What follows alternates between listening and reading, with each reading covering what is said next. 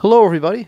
I'm John Locke, and I'd like to welcome you to the LockeInYourSuccess.com Trading Performance Podcast, where it's all about real traders, real problems, and real coaching. Listen up and enjoy the segment. Feeding off Fit Lesson 21, can you provide more context on how you determine when it's time to increase total capital on live trades? This is in relation to experience, confidence, etc. I understand that there are no clear rules and that everyone is different, but I'm struggling knowing when to do so. The angel on my shoulder says, stay small for now. You won't get hurt. You'll know when it's time. The devil says, you know the strategy inside out. Be careful. You're careful now. It's time to slowly increase. As long as you can withstand the losses, you'll be fine.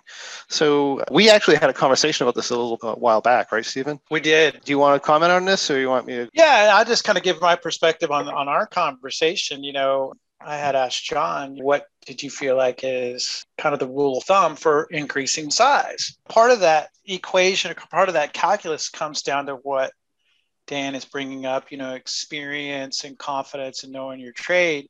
But John brought up a good point, and I'm sure you'll go into more detail on it. It's also about the math. So let's say that one person takes let me back up. So the rule of thumb that's kind of thrown around is you when you hit certain milestones, you increase your size by 20%. Now that may that's just a rule of thumb that, that may or may not apply to people. And that was the basis of what I was talking about with John. And so you might say, well, I'll start out with a two lot M34U, let's say for instance, and then you know I'll just increase it by one lot every trade or two lots. Know, that's not 20%, but it's still you're on, you're only increasing your dollars at a very slow rate. And John made the point. He's like, yeah, you know, if you really want the math to work out as per the positive expectancy that you know is in the trade by your back tests and John's results and so on and so forth, you got to get up to what quote unquote your full size is faster than you think. And that made a lot of sense because you're never going to get that math to work if you're constantly undersized. That kind of captured a little bit that's one of them. You know, you've heard you probably heard me in the past. I like increasing size when I lose, but that's not to imply that every time I lose I want to increase size either, right? So we want to we want to do this stuff responsibly. Ultimately, one of the biggest challenges that you're going to have a trader is that you don't make money because of your position sizing strategy within the larger context of your trading plan. This is what most people do. They're going to start trading a very small trade size. Then they're going to trade that for, I don't know, a certain amount of time. If they lose in the beginning, they're generally going to swap strategies. If they win, they're going to increase size. The more they win, the more exponentially they're going to increase size. At some point, that trading strategy is going to lose, maybe once, maybe twice in a row, or three times in a row, or maybe you'll take a two times max loss, whatever. Some event's going to happen in the future. Normally, what most people do when that happens, they go down to another minuscule size again. What ends up happening from a dollar perspective is you end up making you know 10% on $5 whatever you scale up and then by the time you take that loss you have a very big dollar loss. If you were to go back and you were to look at the percentages you made versus the percentages you lost based on your planned capital, you have a winning strategy. You have a strategy that's working as is predicted within the marketplace.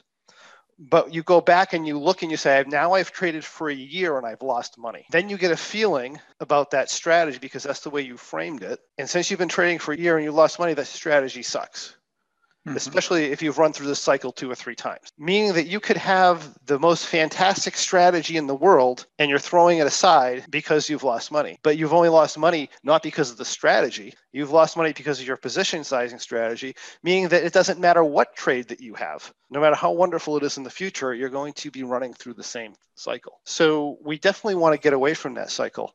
And part of getting away from that cycle is not trading based on confidence confidence is an emotion and it's a feeling. And especially if you're using recent trading results as a substitute for what you should be using for confidence, if you're trading based off of confidence, then you're going to go through that. You're going to get, you're going to see your recent trading results are good, and you're going to become overconfident as it relates to your skill level. You're going to be trading way larger than you should be. You'd be forgetting that you might take a loss. You might take a few losses in a row. You kind of forget that, and then when that loss does come, because you're basing your confidence off recent results, your confidence is crushed, especially if you look back and you see that your total dollars are down now after you've been trading for a year. And that just sets in a cycle where you're just never going to make it as a trader. So, this is an extremely extremely important subject. And Paul made a note here.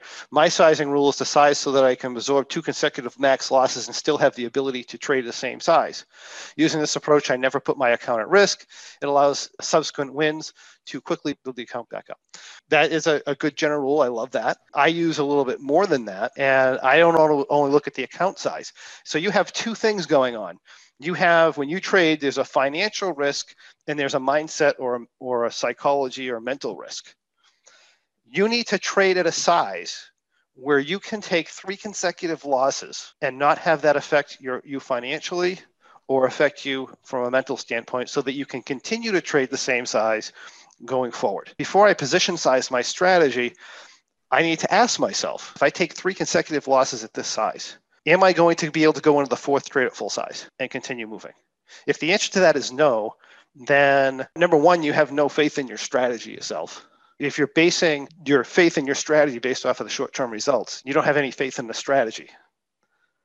If you have faith in your strategy, if you understand your strategy and why it may or not, may not be working, in the marketplace, then you should not be decreasing your position size ever. Now, of course, there are reasons to decrease your position size, Like right? And I take that right back, and that is I was over I was oversized to start with. The second would be my strategy is no longer viable within within the new marketplace. Something globally has changed where that strategy is no longer viable, or I have some sort of a mindset deficit where I can't trade properly those are reasons to drop your strategy. But if, if you have faith in the strategy itself, not in your short term results, and your ability and your understanding of the edge of the strategy and you position sizes so that you can take three consecutive losses. In our type of trading if you're doing day trading you know that number is more like 20 30 consecutive losses by the way. But in ours maybe three. It would be very very very rare to take three consecutive losses regardless of what's going on in the marketplace. But if you can do that and you can go through the rough periods and maintain your size and then come out the other side the same size and go through the good period the same size all the while increasing your size, maybe even during the down period, right? So I like to increase during down periods because when I'm in a down period where the strategy is losing, that's when my fake confidence level, we'll call it, is at its lowest.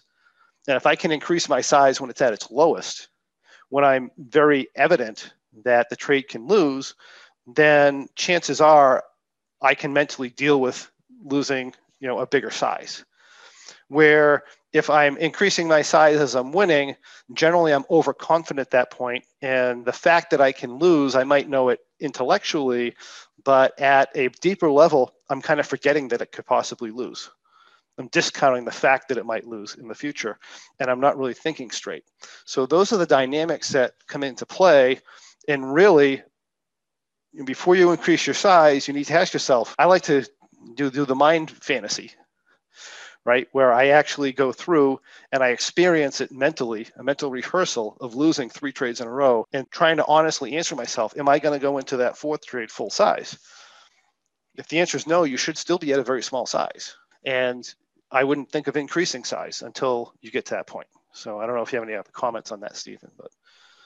No, yeah, that, I mean, that makes sense. So we, we kind of arrived at the same conclusion coming out it from a different angle, but the idea is just don't constantly shift your your size based on I thought the point that you made about confidence was really key, right? Like that's doesn't really shouldn't come into it, come into play. So that's trading drop, motion. Yeah, drop yeah. drop in your size, and then the next step is the chasing the next shiny object and all that. And it's you know that goes back to really knowing your back test how it behaves, right? You need to know what the the consecutive losers is you know are there streaks of it? How many can you expect a fourth or a fifth? And you know maybe it's not three max losses. Maybe it's it's something greater. I mean i know that's probably about the average but just kind of understanding what what's possible. I think is it the bull trade historically wasn't the deal if for a while if you lose three don't take the fourth in uh, a row Actually, Remember that? With a bull trade, historically, like I know historically, if, if a bull trade loses two cycles in a row, historically, all, yeah. it, all, it always wins the third time. Always wins the third time. Okay, yeah, yeah, yeah. So there you go. But that you know that goes back to knowing your what your yeah. back test, yeah. your sequences are. Or, or maybe maybe it was the opposite. I don't remember now. It could, it could have yeah. been always it, yeah, it, there was something like that in, in there though. Mm-hmm. Yeah, and then uh, uh, just a comment. How about decreasing sizes consecutive wins accumulates. The problem with that is you can win, especially with these strategies, we can win, we can literally win three years in a row. We've had strategies that have won three years in a row. And, and during that time, you do want to incre- be increasing your size. I mean, I wouldn't want to go three years trading a strategy, particularly if I was small size to start with, without increasing size just because it was winning. But when I do increase my size, again, I want to keep in mind that we don't know what the next three trades are going to bring. We have no idea. And we need to be aware that those those could be losers, and if they are losers, we don't want it to basically throw derail us or throw us off our goal here of increasing size. So uh, we just want to be very very careful and think about it before we do it. And that is what I have for you today. If you have any questions or comments or anything else you'd like to see in the next Trading Performance podcast, please list that in the comments and I'll personally answer your questions and comments for you.